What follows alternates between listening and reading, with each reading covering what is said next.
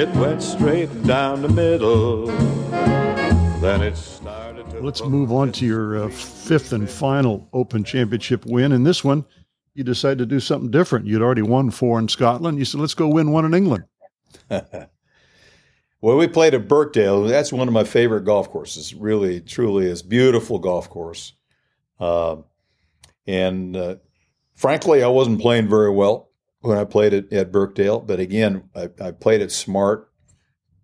I hit the key shots. I played the sixth hole properly, which is one of the key holes in the golf course. Just a long dogleg right par four. And I made my birdies where you're supposed to make your birdies, and just kind of stayed out of didn't step on any landmines that week, which is so easy to do when you're playing Open Championship golf. I finally made a putt in the last round. I was just kind of hanging in there. I didn't bury the 15th, I don't think, in the last round. Then the 16th. I hit it on the green, hit a good tee ball driver, good second shot into the wind up the hill there, and I had about a 25-footer, and I holed the putt. And that gave me a one-shot lead, and so it was nip and tuck. Anybody could have won that tournament. Hale Irwin, he I didn't know it, but he whiffed a 2-inch putt when he got hot after he missed a putt, and he goes over there and he kind of rakes his putter over the top of the ball, and he whiffs it. He had to count that as a stroke. So anyway, it was nip and tuck, and I do remember playing to the 18th hole though.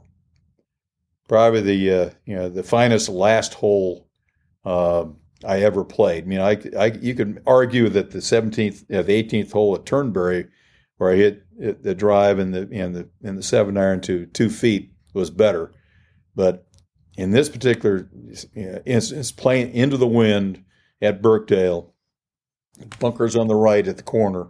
It's a tough tee shot. Right into the wind, I hit as good a drive as I could. I hit a power cut in the middle of the fairway, and I sat there and waited about, it seemed like 15 or 20 minutes, because Stadler was making a bundle, and they're having rulings and things like that ahead of me. So I was waiting in the fairway with 215 yards, I think, to the hole. And I hit the finest 2-iron I think I've ever hit in competition. I hit it, started just right of the flag. It drew into the wind, and then the left or right into the wind, it dropped it, and it was going right down the top of the flag.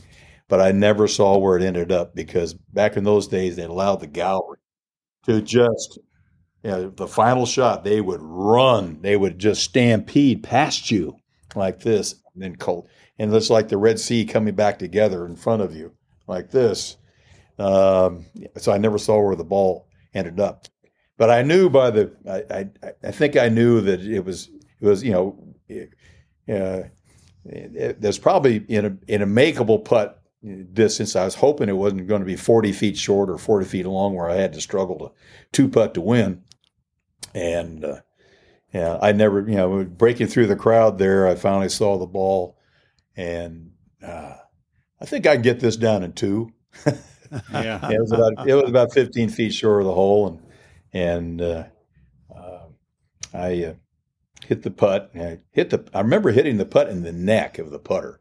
I mishit it, and it ended up, hit about a foot short. But and I back in those days, I didn't leave very many putts short. But that one, fortunately, I did leave it short, and I could tap it in to win.